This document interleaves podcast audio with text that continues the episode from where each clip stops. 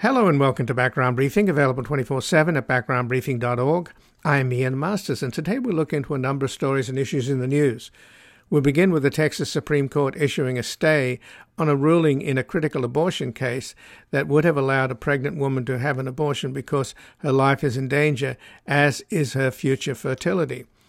The recently impeached Texas Attorney General, with no medical qualifications, has decided the 20 week pregnant woman does not have a life threatening condition and is threatening her and medical facilities and staff with felony prosecution and fines.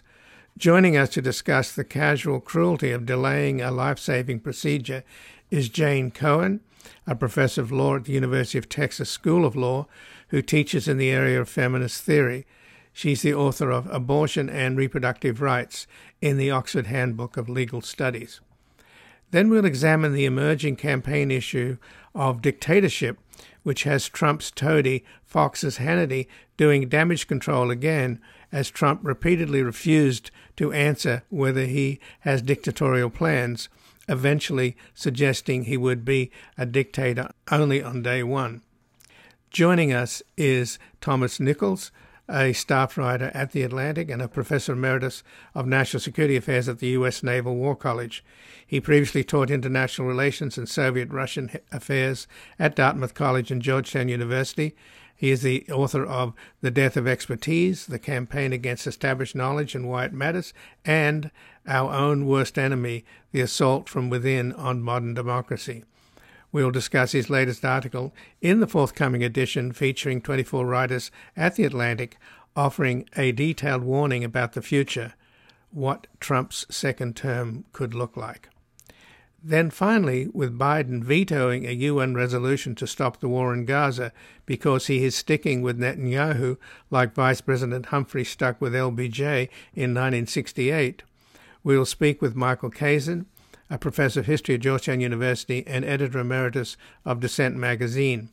His books include American Dreamers, How the Left Changed the Nation, The Populist Persuasion, War Against War, The American Fight for Peace, 1914 to 1918, and A Godly Hero, The Life of William Jennings Bryan.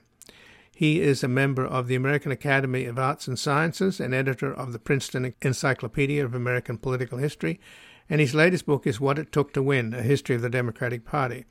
We'll discuss his article at the New Republic. I opposed Humphrey in 68. All I did was help prolong the Vietnam War, and how it relates to young voters today helping elect Trump by turning away from Biden.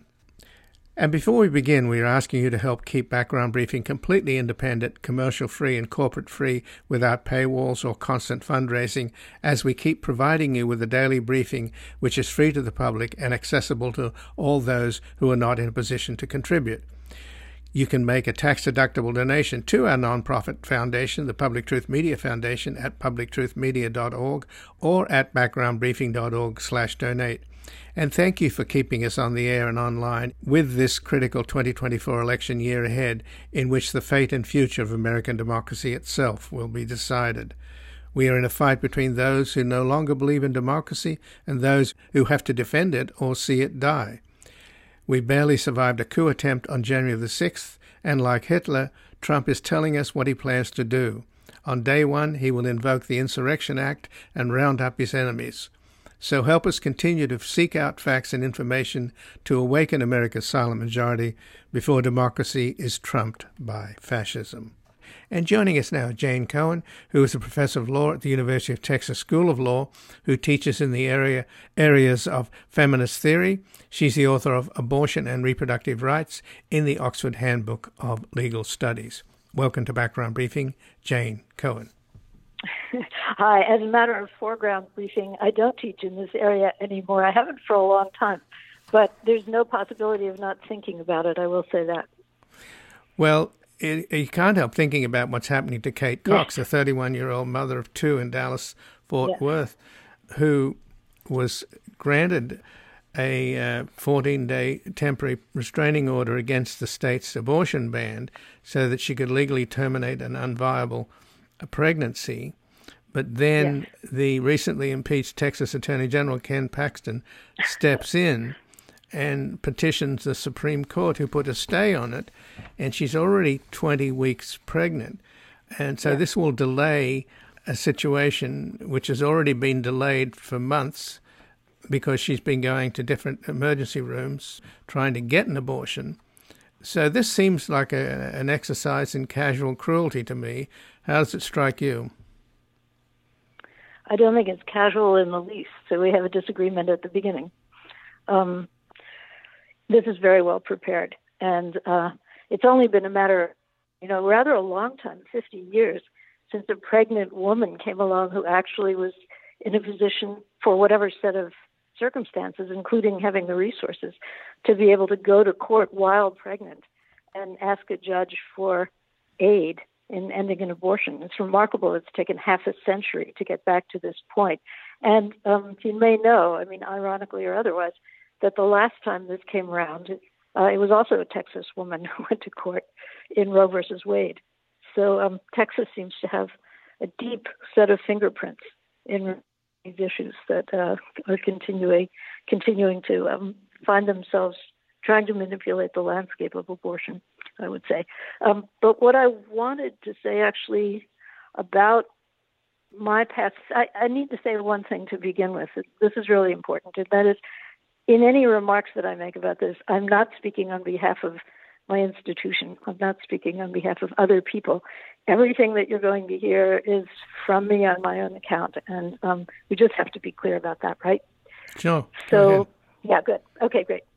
So, um, so there's this interesting, and I, I want to say this, and that is, since the beginning of my interest in this subject, um, I've been consistent in thinking about the fact that as a moral community, um, we grant all sorts of licenses to members of our community to make um, decisions that involve life and death. And we do it every day. And that's what's casual and interesting, that piece. So I want to reattach your idea of, you know, something going on that's casual to these events.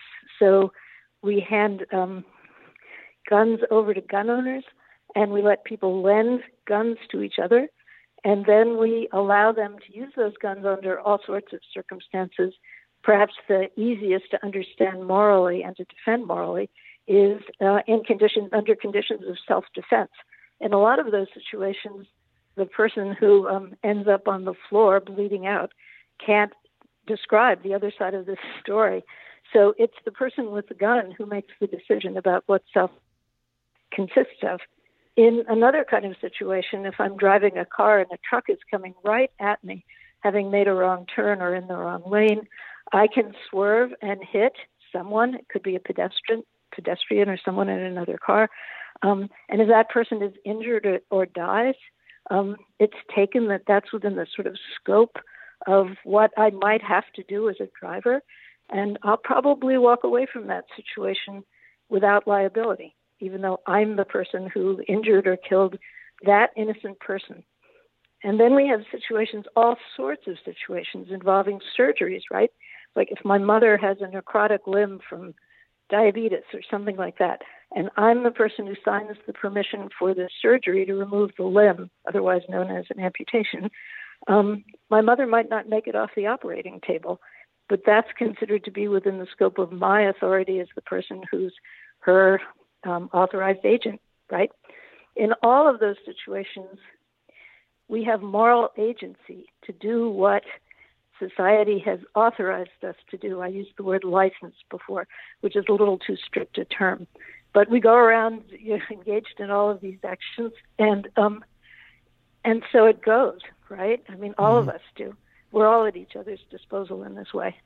So telling, you know, for the state to say with regard to women, and I want to specifically think about Katie Cox here, as you point out, a woman who's carrying a dead baby that she needs to keep carrying the dead baby at the expense of not only her health, but possibly her life, and possibly the well being of her two children and the person she's married to, for all of these close people in her life, some of whom she's responsible for, she's not allowed to put above the quotes interests or something of someone who's already dead.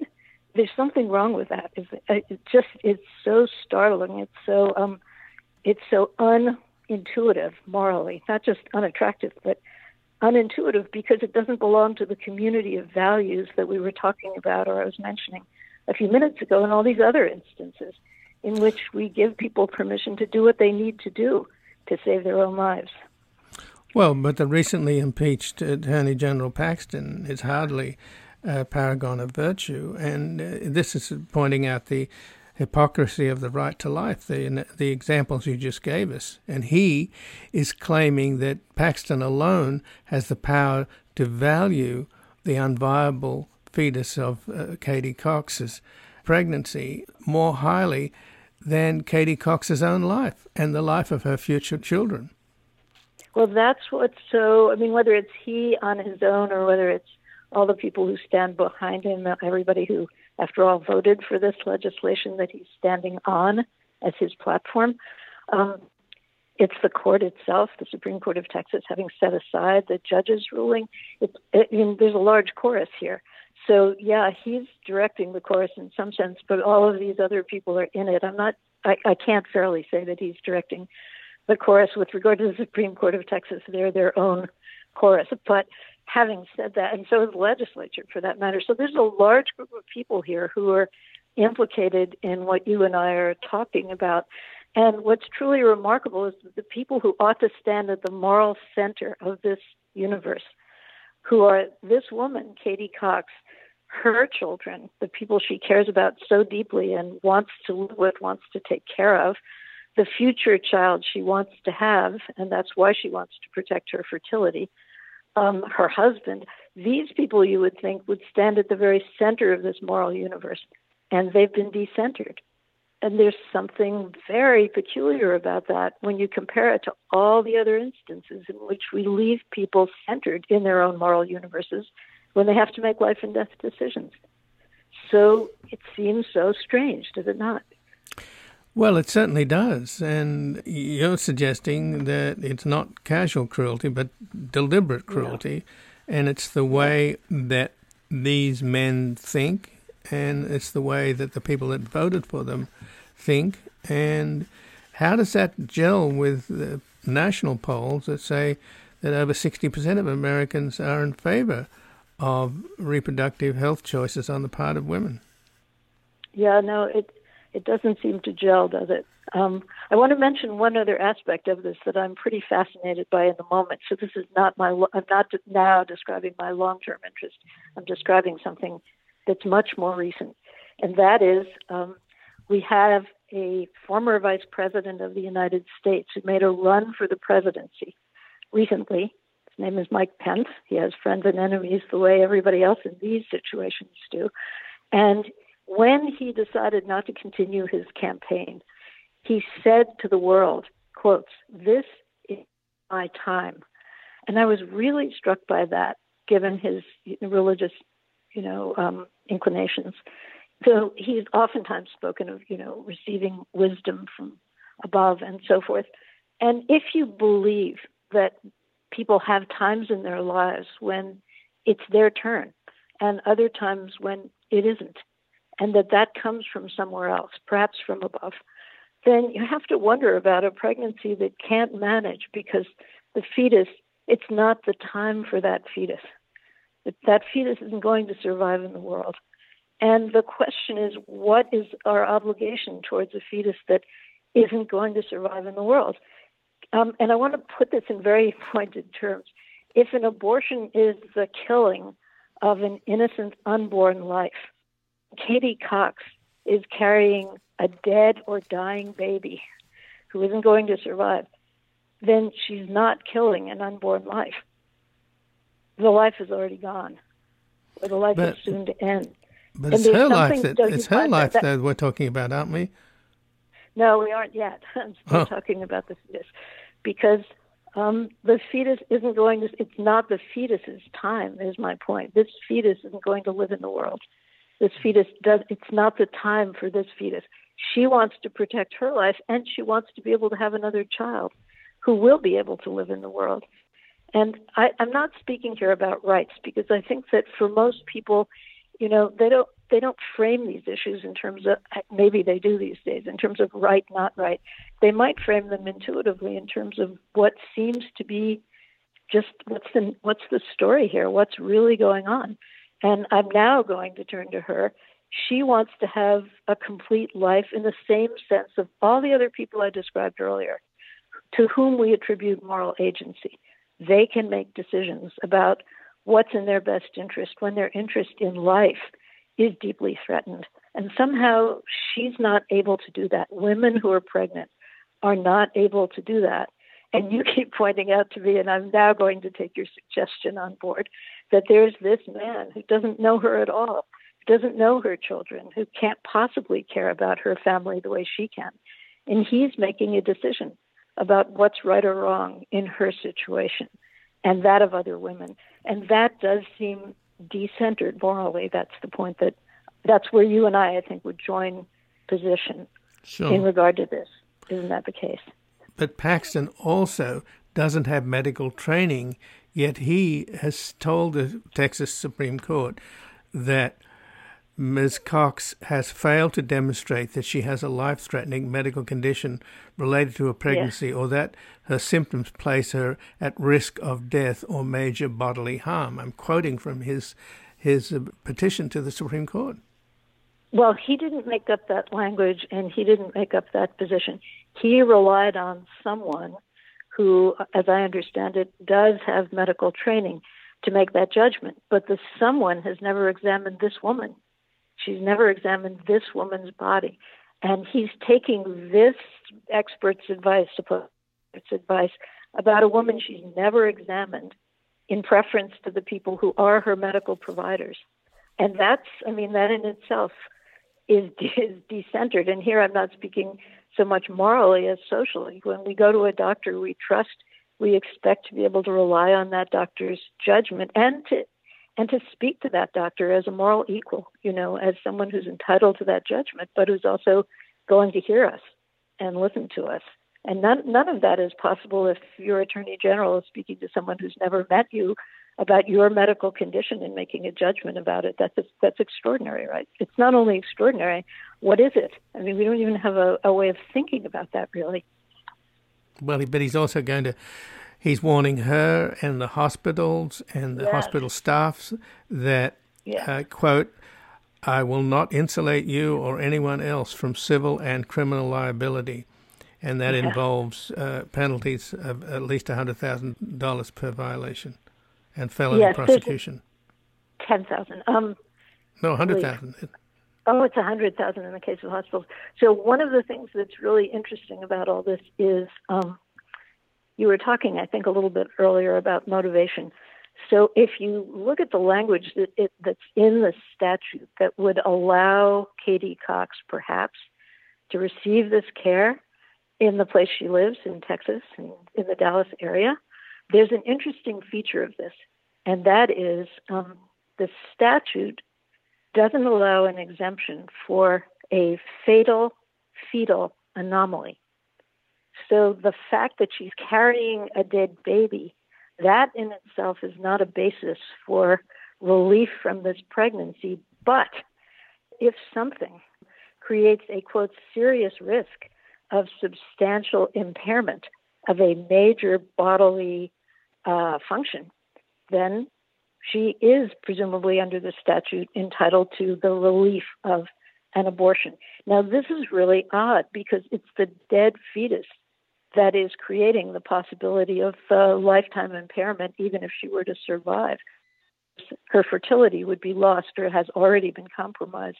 In the case of some of the other women who are suing, their fertility was compromised, possibly to the extent of producing lifetime infertility by the circumstances of their pregnancy. So, what you have is a statute that doesn't allow the underlying cause to justify the abortion, but allows the effect to, to justify the abortion having been produced by that same cause. Now, let me go this way, if you'll if you'll allow me. Um, all of that is lawyer stuff. You know what counts for purposes of this pregnancy as a justification or an excuse. It's all written in legalese. doctors can't possibly make their way through that. Those people can't. People can't make their and I guess ordinary people are doctors and doctors are ordinary people. So that, this isn't written for doctors. This isn't written for, you know, even hospital medical communities. This is written for the general counsel's office of the hospital. This is written for, you know, some lawyer who has to figure out whether an individual doctor is going to get sued or somebody in the community is going to be able to, you know, monetarily benefit. But this has nothing to do with the practice of medicine as such. It's not written for doctors.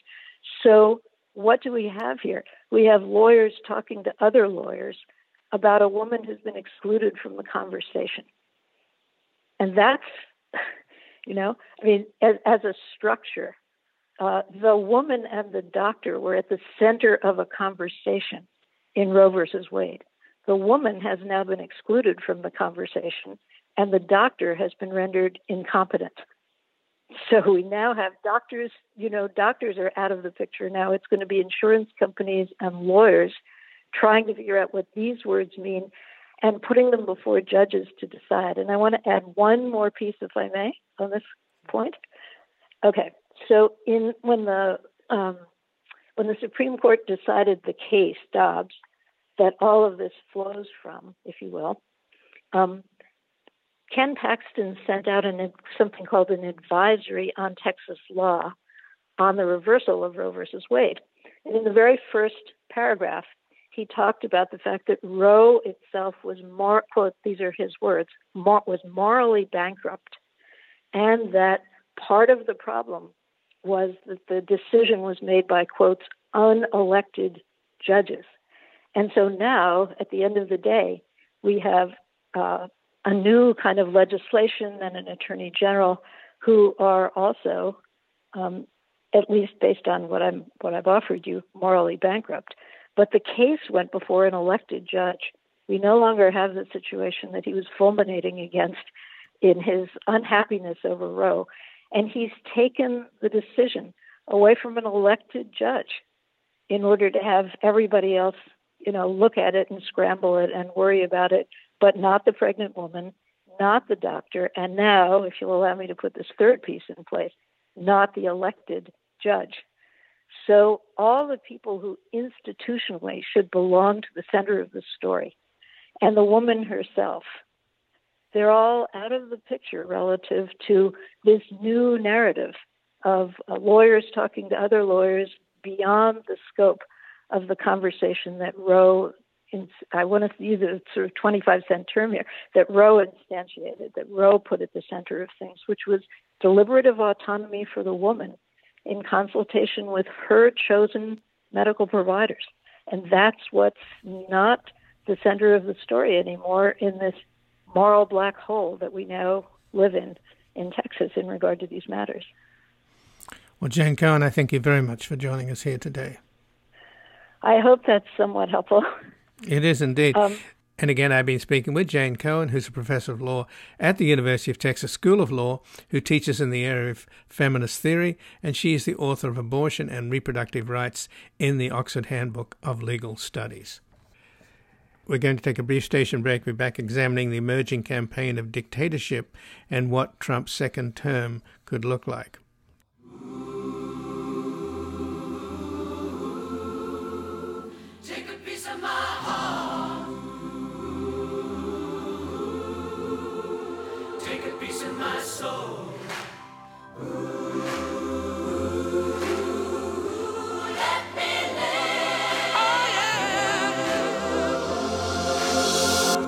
Why don't you take another little piece of my heart? Why don't you take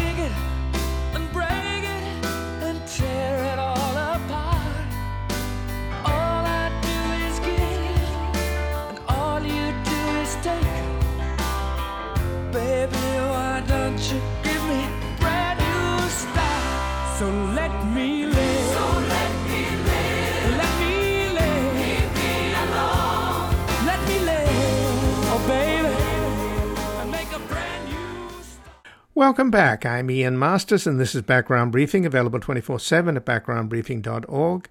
And joining us now is Thomas Nichols, a staff writer at The Atlantic and a professor emeritus of national security affairs at the United States Naval War College. He previously taught international relations and Soviet Russian affairs at Dartmouth College and at Georgetown University, and is the author of The Death of Expertise, The Campaign Against Established Knowledge and Why It Matters.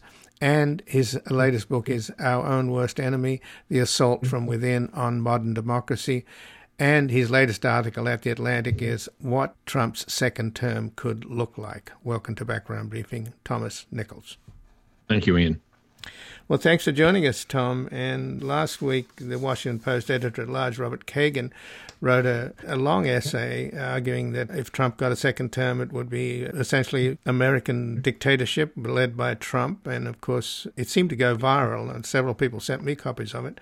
And then, of course, it did prompt Sean Hannity on Fox News to bring it up with Trump in a softball way, where he asked him would he be a dictator, and Trump avoided answering the question a couple of times, and eventually said, "Yeah, I'd be a dictator on day one." So. The Atlantic has put together a group of writers, including you, to explore this issue, which, of course, Liz Cheney is also discussing on her book tour, saying that we're sleepwalking into dictatorship. Where do you come down on this, Tom? Well, I agree. And I think part of the reason you're seeing so many people talking about it, whether it's the writers in this um, special edition of The Atlantic that's going to be out uh, shortly, or um, Liz Cheney, or Robert Kagan, or any of the rest of us, is because we're proceeding from things we've already seen Trump do and say. This isn't hypothetical. This isn't, um, you know, people sitting around and saying, well, what could he do? What's possible? He's telling us what he's going to do. Um, he's not kidding, and he's very serious about it. And more importantly, uh, because you know Trump is a person I think of very limited competence and intelligence, but the people around him are um, going to be a, a bit smarter this time around. They've learned from the first term, and they're not going to make the same mistakes twice. This time um, they're going to put people and plans in place right at the outset, and um, there won't be any more adults in the room uh, like there were in the first term. So I, I think the reason you're seeing all of this is because all of us are seeing an obvious threat coalescing in front of us that um, and I think we're all trying to warn our fellow citizens about it. So we barely escaped a coup attempt back on January the 6th. Why do you think it is that that doesn't resonate more and become a, an obvious flag for somebody with dictatorial tendencies or, or intentions? Well, the, the frustrating thing is that there is a normalcy bias among most people, and certainly in the media. Um, January 6th to a lot of Americans already seems like a long time ago and that because we survived it, uh, therefore it wasn't that serious. And of course, Trump's supporters are either in denial. I think the rank and file um, Trump supporters are just in denial. Um, if you talk to them, they'll say, "Well, it was it just things got out of hand, or the police started it. It wasn't. No one really tried to overthrow the government. Nobody, you know, wasn't that organized." But I think some of his other supporters have been very clever about this to say, um, you know, that's that was a one-off, this terrible event, and um, you know, we'll never really know what happened. And I think most people, because of this normalcy bias, you know, the the, the normalcy bias is the idea that things just can't change that much, because that makes people anxious. You know, tomorrow is going to be a lot like today, um, and so people don't want to imagine how bad it could get and how quickly it could get bad, and so they say, well you know, could it really be a problem? And I think that's to go back to our first part of this conversation. I think that's why you're seeing so many people like me and the Atlantic folks and Liz Cheney and others writing about it to say, no, try to imagine this, try to get your arms around this because this is a real thing that's happening. Well, of course, a lot of people dismiss Trump saying, well, you know, he doesn't really have any ideology except ideology of greed and grifting and self promotion. And while all of that is true, I think they underestimate the man's willpower. He literally lost an election and then he willed an alternative reality that said that he won and the other guy cheated. And it's metastasized into a core belief that's captured the entire Republican Party. And now he's got his agent there, who's the Speaker of the House, who led the charge to try and justify Trump's manufactured delusion, which should have been laughed out of town. McCarthy and, and McConnell both condemned it, but never followed up on it. And to my mind, I think historians are going to look at that moment just after January the 6th and wonder how come this big lie became the kind of core belief of the Republican Party, hoisted by one man who was completely unable to accept his own defeat. So I think they underestimate this man's willpower. I, well, you know, I, I, I don't think it does any good to make him 10 feet tall it's not a matter of willpower. He it's single mindedness. Um, he has enough money and enough insulation and enough supporters that he can afford to keep putting this lie out. Um, I don't think he believes it. Um, I think you know at this point maybe he said it enough times that he, he's starting to believe in himself. But we have plenty of evidence, and I think Jack Smith has uncovered plenty of evidence that he knew he lost, that that the people around him knew he lost, and that's what makes this especially difficult because the rank and file folks. I, I agree with you, Ian. He has kind of done the Jedi mind trick and waved his hand and said the election was stolen, and I think otherwise intelligent people have simply decided to believe that because they they can't accept the reality that they're a minority in this country. Um, but the other people who are empowering Trump and supporting him it's not it's not that Trump is some sort of majestic example of willpower. It's that he has a lot of people around him who know better, but have decided to go along with this and empower this lie because it's really their only hope. It's the way they stay in power. Um, there is not a, a prayer in hell that Kevin McCarthy or Elise Stefanik or anybody else. Uh, I doubt even the speaker. I doubt even Mike Johnson. I, there are very few people left who really believe that this election was stolen. But they all have to kind of agree to maintain this nonsense because it does rec- because when it again when it comes to the rank and file and millions of voters, this is the this is the narrative now. Um, and so instead of having this kind of you know, as you say, Trump willing this alternative reality, Trump has told this lie, and a bunch of people around him who know it's a lie, who know the truth, who know exactly how much he lost by, have all kind of looked at each other, shrugged their shoulders, and said, well, if this is what it takes to stay in Washington, I guess we're going to have to push this lie too.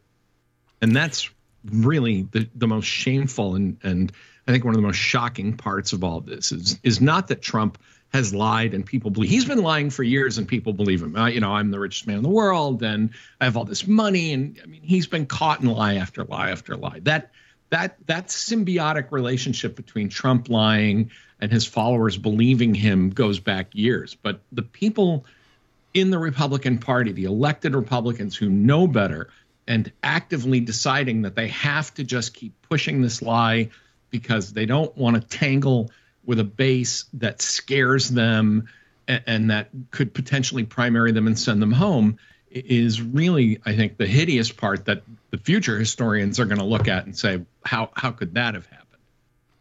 But it seems the other weapon that he uses to intimidate the Republicans and, and maintain their support in the House and Senate is if you go back to the early days, Jeff Flake took a moral position and attacked him because of Trump's moral turpitude, to put it mildly. And he was booted out, and a whole bunch of other critics were as well.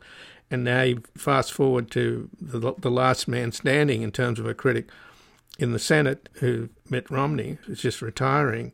I mean, he's spending something like five thousand dollars a day on personal security, because mm-hmm. not only if you criticize and attack Trump, he goes after you to the point where he sort of doxes you and sets his MAGA thugs onto you to the point where your your life's in danger. Well, and this is again why so many of us are warning about an authoritarian danger. This is what authoritarians do. This is what I, have written that I think Trump has finally crossed the line into fascism. I mean, this is the kind of fascist thuggery that people engage in to intimidate um, their opponents. But I, I, I think um, when you mention somebody like Jeff Flake, the the more powerful weapon that that Trump has right now is that he controls enough of the most active part of the Republican base that he can threaten to primary you out of your seat. But again, let's not make him 10 feet tall. Uh, almost all of the candidates that Trump has supported since he was booted out of office have lost. Um, you know, he's not a kingmaker. Um, Trump has, you know, given his endorsement and blessing to a lot of candidates who are now former candidates who are no longer in public life. But he can make your life miserable enough as a Republican by forcing you to contend with this activist base that will run kooks against you, that will harass your family, that will harass your staff, and you know just generally make it so that you know why would you stay in public service? And and I think that's the conclusion Mitt Romney reached. He's like, why why am I bothered doing this? Right, but I, I agree with you, Tom, that you shouldn't make him 10 feet tall. And in fact, I'm reminded of Bertolt Brecht's play, The Resistible Rise of Arturo Ui, that reduced Hitler down to a small time racketeer in the Chicago markets trying to muscle his way into capturing the cauliflower concession at the market. And Brecht's intention was to reduce Hitler down to the kind of man that he was, this failed artist and, and, this little man. And Trump is a very, very small and insecure man. I mean, who else goes after all kinds of critics and the late night television hosts for petty grievances mm-hmm. and slights that he feels. I mean, mm-hmm. he is a weak, strong man, isn't he? Yeah. You know, when um, one of the reasons I think that that Trump never managed to turn his movement into a kind of fully realized authoritarian mass movement or even a fascist movement, you know, the, the it's it's going to sound strange to say something even mildly complimentary about people like Mussolini or Hitler, but as as petty and as silly as they were, they were intelligent people. They were also workaholics um, and with a certain amount of physical bravery um, to them. Trump is cowardly, unintelligent, and and above all, he's lazy. Uh, but the danger is not that Trump will suddenly develop a work ethic and you know start reading books and um, you know somehow become this uh, fearsome public presence but there are people around him who have decided to study carefully the weaknesses and vulnerabilities of the American system of government. And they are actively uh, plotting to use those vulnerabilities to their advantage. Um, when I wrote about the military in the Atlantic, um, the people of the U.S. military are patriots. They're loyal to their country. But Trump, Trump's people, I think, have figured out that you only have to control a handful of appointments at the very top of the Defense Department and then rely on the chain of command to make everybody fall in line. The same in the Justice Department. The the last time they tried to take over the Justice Department, it turned into a Keystone Cops routine with people, you know, kicking guys like Jeffrey Clark out of the office and telling them to go back and go get a good lawyer.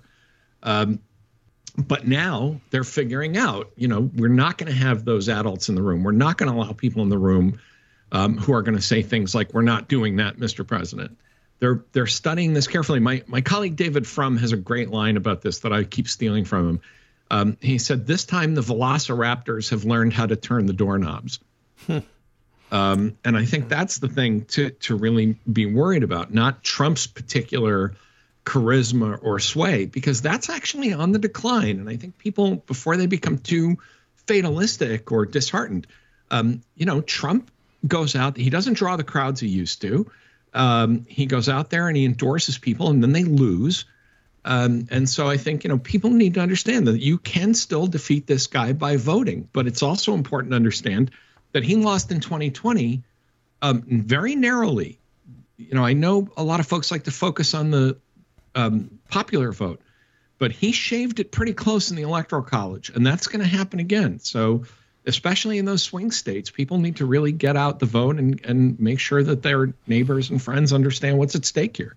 Exactly. It's about 44,000 votes in those key swing states Michigan, Wisconsin, and Pennsylvania. And by the way, analysis of who voted to give that give Biden that narrow margin in the, in the electoral college indicates that they were disaffected Republicans. So if you give the disaffected Republicans an independent a choice apart from Biden, like the no labels third party or or RFK Jr. or whoever else uh, is running, then and even Liz Cheney perhaps, although she's smart enough to say I don't want to be a spoiler, or she's you know, unselfish, unlike the others who you know like the Jill Steins and those people, who for the life of me I don't understand what they're all about. So that's what worries me, at times. It should worry you. You know, It, it's it should worry you. I mean, these third parties, and particularly, I think no labels, and of course Jill Stein and others. I think they're they're trying to get Trump elected right? um, because they know exactly what kind of spoiler role they're going to play in again within the electoral college in places like Arizona or Wisconsin.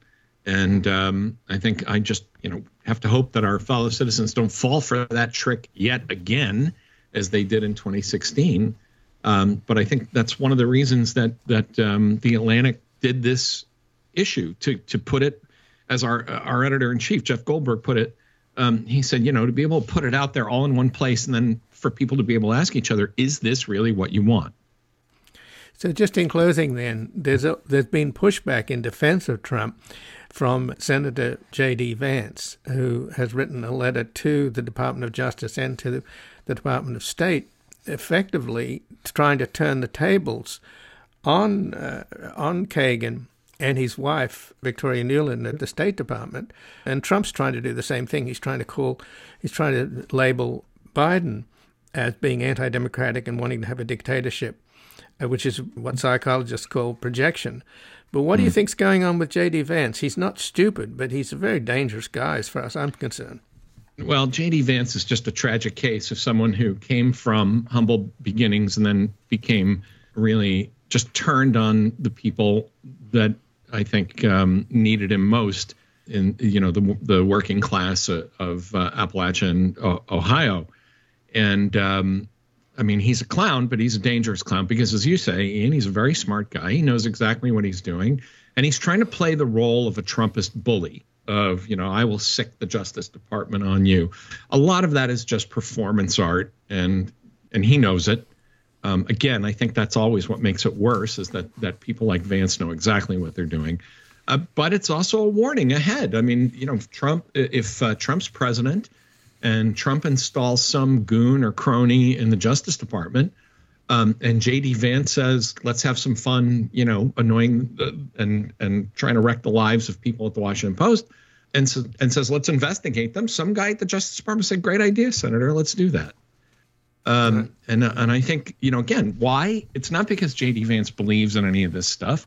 What JD Vance believes in is being a U.S. senator, and he likes living in Washington, and he wants to stay there, and he wants to pass a lot of laws that will be to the advantage of him and his, you know, backers like Peter Peter Thiel and others.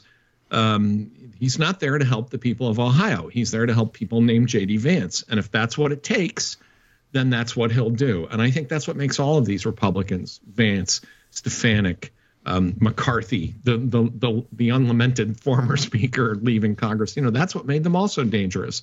Is that's that single-minded self-absorption that says we'll do whatever we have to do to stay in power.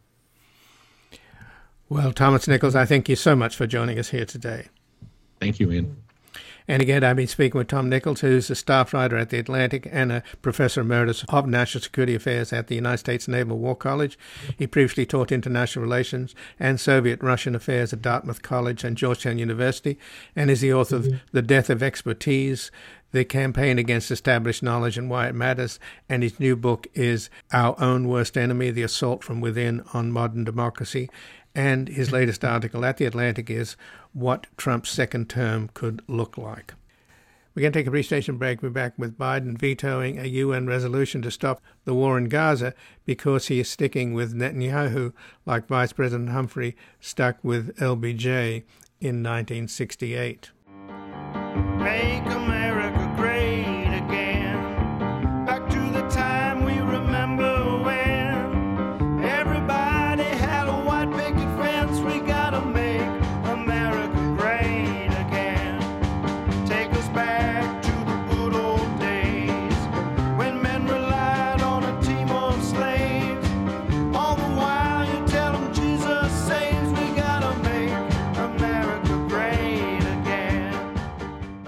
Welcome back. I'm Ian Masters, and this is Background Briefing, available 24 7 at backgroundbriefing.org. And joining us now is Michael Kazin, a professor of history at Georgetown University and editor emeritus of Dissent magazine. His books include American Dreamers How the Left Changed the Nation, The Populist Persuasion, War Against War, and The American Fight for Peace, 1914 to 1918, and A Godly Hero, The Life of William Jennings Bryan. He is a member of the American Academy of Arts and Sciences and the editor of the Princeton Encyclopedia of American Political History. And his latest book is What It Took to Win A History of the Democratic Party. And he has an article at the New Republic I opposed Humphrey in 68. All I did was help prolong the Vietnam War. Welcome to Background Briefing, Michael Kazin. Thanks, Ian. It's good to be here again. Well, thanks for joining us. And of course, the United States found itself in the unenviable and somewhat disgraceful position of having to veto a ceasefire resolution in the United Nations before the Security Council, which gave Russia the opportunity to castigate the United States for aiding and abetting a massacre of Palestinians, while, of course, the Russians are massacring Ukrainian civilians, but nevertheless, it's a huge black eye for the United States and uh, not surprising and somewhat inevitable. Um, so, what's your just your sense of the extent to which this is going to dig the hole deeper uh, for Biden and alienate more and more younger voters who are desperately needed if Biden is to win in 2024? And if he doesn't, of course, we then have America's first fascist president and probably our last election. Well, not sure uh, it'll be the last election. We'll have to see about that. But uh, I wrote the piece because I was a young radical. Um, in 1968, I was 20 years old, and I couldn't vote yet because the voting age was still 21 uh, until the early 1970s. But I was so angry at the Johnson administration, which included, of course, Hubert Humphrey, who was the Democratic nominee in 68, that I basically told people not to vote. Uh, or to vote for a third party candidate like the like, like Dick Gregory, the comedian who was actually on some ballots back then. But uh, you know, I wrote the piece. You know, some people say it's sort of okay boomer piece. You know, uh, young people don't like to be lectured to by their elders, uh, obviously. Uh, but uh, I do think that those folks who I think justifiably are very critical, even angry at uh, what uh, the Israeli Defense Force is doing in, in Gaza, um, which is not really uh, hurting Hamas in any serious way, from what I can tell, is probably helping Hamas uh, recruit more people. Um, but I think it's a serious error to say, well, because the United States um, is is following its long policy, uh, rightly or wrongly, of supporting Israel, uh, though Biden is you know, doing saying some some things, other people in administration saying some things to try to mollify that uh, sentiment. Nevertheless, um, that anger, I think, would be a serious mistake for the anger to lead young people, or really anybody uh, who's on the progressive side of things, uh, young or old, to uh, not vote or to vote for a third-party candidate. Because if, in fact, the two candidates are Biden and Trump, which seems very likely they're going to be, Trump is so much worse in so many ways, including uh, in his attitude towards the Palestinians, including his attitude towards uh, the Israeli government, which he's very, you know, fond of. He's a big fan of Netanyahu and vice versa, as you know. Um, so I basically think, you know, it's not a, a complicated point, I think, but nevertheless, I hope an important one that when you have uh, uh, someone as flawed, but nevertheless has done a lot of good things, like Joe Biden, uh, and the social forces behind uh, a Democrat victory are social forces that you know people on the on the left generally support and are part of. Uh, if you don't vote for the Democrat, then the Republican has a much better chance to win. Especially now, as you've seen in recent polls, Trump is actually ahead by three or four points, depending on what polls you look at. Um, and so the chances of a Trump presidency are quite real. Um, and to say, well, I'm mad at Biden, I'm mad at Trump, I'm not going to vote, that's that's not, I think, a responsible position for an American to take. But there does seem to be at least a connection here between the extent to which Hubert Humphrey, the vice president, hugged LBJ, who was increasingly unpopular because of the war and eventually quit and the extent to which Biden is hugging Netanyahu and Netanyahu is taking him down. Yeah, uh, well, it's not the only thing taking him down. Obviously, Biden has other problems besides that. But uh, you know, I do think that um, you know Humphrey actually towards the end of the '68 campaign, I mentioned this in this piece in the Republic, did try to move away from support for Johnson's policy. He called for a bombing halt uh, in Vietnam. Uh, he wanted, you know, the U.S. to more aggressively seek peace, uh, which was actually undermined by by Richard Nixon, um, who told uh, then the Prime Minister uh, of South Vietnam, Nguyen Van Thieu, uh, not to negotiate, not to uh, do anything that would uh, make it easier for Humphrey to win. Um, uh, that, that, was but, Kissinger's back backroom deal, yeah, right, with Madam Chennault yeah, and, and, other folks, exactly. Uh, but uh, you know, the the problem we have, uh, people, you know, on the broad left, which is most of the people listening to the show, I, I assume, um, is that we don't have, you know, the choice we'd like, and I think generally too, I think is a problem. A lot of people, it's not just people on the left. Americans think when they vote for president, this is like a personal decision. It's all about what they like and what they don't like. Um, and you know, sometimes in a banal way, people say, "Oh, who do I have a beer with?" You know, uh, who do you like on television? You know, to me, that's irresponsible. When you vote, you're voting, um, as I said before, to to um, empower certain social forces in society. You know, working people want unions, African Americans, uh, women who want the right to abortion, uh, and uh, you are opposed to people on the Republican side uh, who are opposed to everything that that progressives support.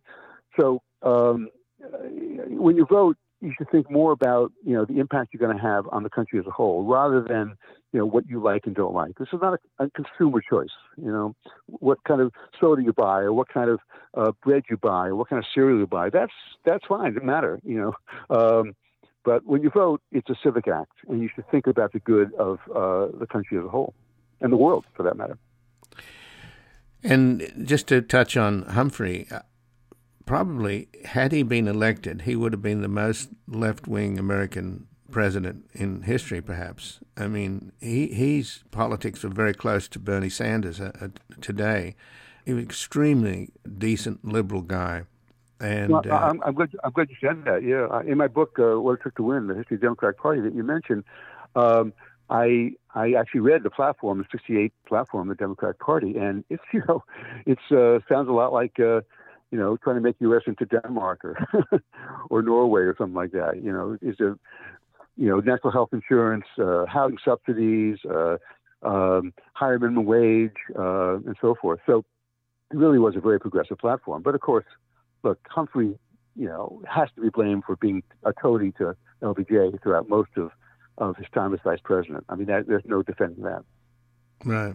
But that's the nature of the job, isn't it? I mean, Kamala Harris is not going to speak out against Biden in any way. No, you're right. You're right. And look, if, if he had broken from Johnson sooner, uh, he would have lost some people certainly, but I think he would have, I think, made it easier for young people like me. Well, I didn't have the vote, as I said, I was too mm-hmm. young, but for, for younger people who did have the vote, uh, who were very opposed to Vietnam War to, you know, swallow their pride and their and their sense of morality and and, and vote for him anyway. And uh, and there were some states that were pretty close. Uh, I mentioned the piece. Uh, uh, not I took this out, head out, but yeah, I, I ended up if, if uh, there were four states which made a difference, but the difference in those four states was very small. It was all about eighty thousand votes altogether. Uh, and if and if Humphrey had won those votes, he would have uh, he wouldn't have won the election. The right. states, he would have won the election. So Nixon's victory was narrow, as you mentioned, 80,000 votes in, in Missouri, New Jersey, Ohio, and Alaska. Um, right. And that would have given Humphrey a majority in the Electoral College.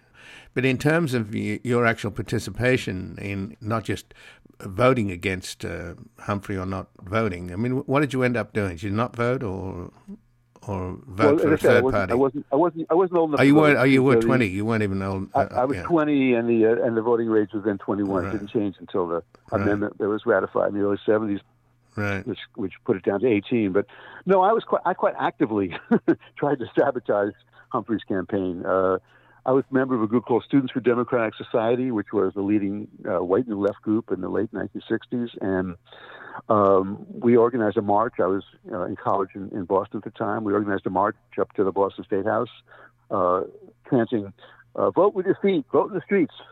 in other words, right. don't vote, just go out and demonstrate. And you know, there are a few other marches like that around the country. And uh, I knew a lot of people who, were, who could vote in their 20s, graduate students, professors, mm. who didn't vote uh, or voted for a third party candidate because they just couldn't pull the lever for Humphrey, who had supported the war.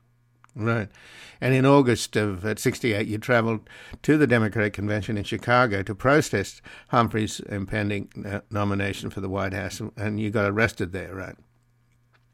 Yep, I did. Uh, I went with other people from SDS from Students of the Democratic Society to try to convince uh, supporters of, of Eugene McCarthy, who was still sort of in the race uh, as, the, as a major anti-war candidate uh, uh, running against Humphrey, tried to convince the quote McCarthy kids, uh, as they were called, to to give up the possibility of making change to the system and become radicals like I was and, and like uh, most people in SDS were at the time. Yeah, I guess the um, and, yeah. I was going to say, no, I think most people forget how different things were back in the 1960s uh, in terms of our politics, how the left and the Democrats dominated our politics and the Supreme Court. And the point that you make is in the article. I just I'll just read a little bit of it, Michael. I remain as committed to the ideals of the left as I was back in 1968, but back then, in my small disruptive fashion, I may have helped elect a president who ended the era when liberals dominated American politics and acted policies like the Civil Rights Act and Medicare that benefit tens of millions of people. Under Richard Nixon, the nation began to move rightward a shift from which we are still struggling to recover. Well, we are just going so far to the right. I mean, we've never had any anybody like Donald Trump. He controls the Republican Party, and it's just shocking. And and of course, you've got a, a right wing Christian nationalist now in charge of the House. It couldn't be any worse, and it all began with Nixon. So that was a critical moment, right? Sixty-eight, and now 2024 is, I think, going to be an equally critical moment. What do you think? I think that's probably true. Yeah, and uh, next year is going to be, to quote Trump, uh, uh, before the January sixth uh, uh, ins- insurrection. Uh, it's going to be wild. I'm afraid. You know, I think there's going to be a lot of. I think it'll be close. I hope it'll be close. If it's not close, then Trump will win easily. I'm afraid, and because Biden certainly is not going to win a you know easy easy reelection, and and uh, there'll be demonstrations on both sides. Uh, you know, there's a lot of fear in the country right now. Uh, I think of on both sides uh, in different ways. And I think at a time like this, you know, uh, individual decisions that people make uh, at the voting booth and otherwise, in terms of what they say and what they uh, convincing other people to vote, um, is are, are, crucial. You know, and uh, you know, one can't just stand by and and and and damn both houses. You know, there sometimes the lesser evil is a lot less of an evil.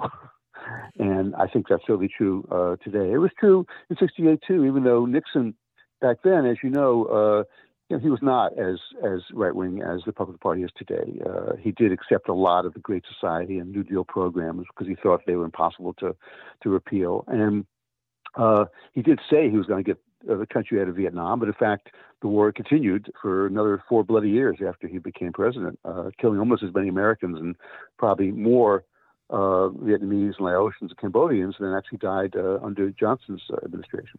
Right. But just to touch on how critical 2024 is, we barely survived a coup attempt on January the 6th. And like Hitler, Trump is telling us what he plans to do.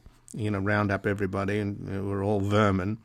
And on day one, enact the Insurrection Act, use the military to round up his enemies. I mean, I just don't understand. You know, Liz Cheney's out there on the stump publicizing her book she's arguing that we're sleepwalking into dictatorship. Now, when I mentioned earlier that Trump would be America's first fascist president and maybe 2024 would be our last election, you suggested otherwise. So, what do you think? Well, uh, I mean, this is, I don't know if you want to get into the, the, uh, debate about the F word. right. Uh, no, I do because I, I use it a lot. F word, yeah. Yeah. I mean, I think look, I mean, fascism, of course, is a historical phenomenon, and and um, uh, it was uh, characterized by obviously a very strong uh, leader uh, who people had. Um, most people in the country had tremendous faith in. Uh, almost uh, was a sanctified figure, almost um, very strong militarist ideology and a strong, very strong buildup of military, uh, and and a crackdown on democratic norms of all kinds, on free speech, uh, uh free assembly, everything else. Uh, you know, authoritarianism um, um, on steroids. Um, Trump, I think, um, he certainly uh, is is deified in some ways by a lot of his followers, but certainly not all. It does it does have militaristic language, uh, but um, it hasn't made clear at all yet that he wants to cancel elections. Uh, I don't think he'd have the power to, you know, uh, cut down on the, to do away with the courts and who defend the First Amendment. Uh, so I think, uh, and also very importantly, Mussolini and Hitler and other fascists, uh, Franco in, in Spain, they believed in something. What does Trump believe in? He believes in himself. He believes in nothing but power. Uh, so it's certainly possible that that uh, he will try to do uh, some of the things that other fascists have done when he, uh, if he's elected, reelected. But I think it's more likely that he'll be restrained from doing those things by some of the checks and balances we do have in the system. Um, right. And uh, now, I, that's a hope, but I think especially because a lot of the country, even if he wins, uh, a lot of the country will still be very opposed to him, uh, which is not true of Hitler and Mussolini. They had, you know, people opposed to Hitler and Mussolini had to go underground basically, or else they would have been in jail. And that's not, and, and Trump's not going to be able to put millions of people, in, millions of Americans who voted against him in jail. That's just not going to happen. Uh, there's no support for that, even among most Republicans. Uh, so his rhetoric is one thing, and what he'll be able to do is is something else. And uh, now, again, I'm being optimistic here, but uh, I do think that you know, and also is Trump going to be able to stay in power after four years? Uh, as you know, we had this amendment that was passed when Republicans were in charge uh, of the Congress in the early 1950s. They didn't want another FDR, so so uh, that would restrain him too. It's not not so easy to pass a to repeal a constitutional amendment. He has to do that, I think, uh, to run for right. a second term. Um, so you know, I'm I, I don't want in other words I don't want to exaggerate. Uh, he's bad enough uh, without without saying he's going to do away with democracy. I think, um, and uh, but, but even with the articles, because on the issue of of uh, the war in in Gaza, as terrible as it is, as much as I do disagree with the policy that Biden's following, uh, it's not the same as Vietnam. Uh, U.S. does not have 500,000 troops helping the Israelis. Of course, uh, we're a military supporter, uh, and uh, and that's and that's it. And uh, I, I, I want people to think about the parallel. You know, what can happen if uh, you sit on your hands and don't uh, uh, and don't vote, and the person you would m- much least like to win uh, actually does win, because that is very likely to happen in next year. Right. Well, so he's not a fascist, but he's a wannabe despot who admires people like Putin and and Erdogan and Orban, and even though he talks about think, uh, I'm I'm an enemy of the people, I'm I'm not very reassured that on day one, as he said, he will invoke the Insurrection Act and round up his enemies. Um, I'm not entirely convinced that uh, that he should not be taken seriously. I think he should be taken seriously, just as uh, not, we failed to take take Hitler think, seriously. You know, I, I, just think there'd be a lot more resistance uh, than than uh, there was to uh, Hitler and Mussolini. I mean, those countries were, were in terrible shape at the time when they took over. Uh, you know, psychologically, we're not in good shape, but you know, the economy is in good shape, uh, at macroeconomy, and p- people have a, in a sour mood, but they're not in the mood to do away with democracy. I don't think. Um, right. And in fact, Trump, Trump himself, you know, says he's a defender of democracy. He thinks, you know, I won the election. Um, you took it away from me, you know, which is horrible and a, a total lie but it's also a way, in a funny way, backhanded way of respecting democracy. I think uh, saying, well, if you counted the votes accurately, I would have won. Not that democracy is is is a bad thing, which is what fascists you know historically believe. They believe democracy is inefficient and and uh, you need strong men to make the decisions for the people, not the people themselves to make the decisions. Well, I thank you for joining us here today, Michael Kazin. Uh, thanks. I always enjoy being on your show, Ian. Well, thank you. And again, I've been speaking with Michael Kazin, who's a professor of history at Georgetown University and editor emeritus of Dissent magazine. His books include American Dreamers, How the Left Changed the Nation, The Populist Persuasion, War Against War, The American Fight for Peace, 1914 to 18, and A Godly Hero, The Life of William Jennings Bryan, and he's a member of the American Academy of Arts and Sciences and editor of the Princeton Encyclopedia of American Political History. And his latest book is What It Took to Win, A History of the Democratic Party. And he has an article at the New Republic I opposed Humphrey in 68. All I did was help prolong the Vietnam War. This has been Background Briefing. I'm Ian Masters, and I'd like to thank producer Graham FitzGibbon and assistant producer Evan Green to help us sustain this program into the future and ensure it remains free to all. Please take a moment to support us by going to backgroundbriefing.org/donate or publictruthmedia.org where you will find our non-profit Public Truth Media Foundation, where your tax-deductible donations, large and small, keep us broadcasting. And if you've missed any of today's programs or would like to explore our vast archives, you can find us at backgroundbriefing.org, where we include extended interviews searchable by topic and have made it easy for you to sign up for daily email updates that provide links to resources, articles, and books discussed on the program. Also, you can find links there to subscribe wherever you get your podcast, and we encourage your ratings and reviews on these platforms. Find us on Twitter and Facebook at Ian Masters Media and please do help us reach more listeners by sharing this program with friends, family, and colleagues. And I'll be back again tomorrow with another background briefing. Bye for now. The guy that lived next door in 305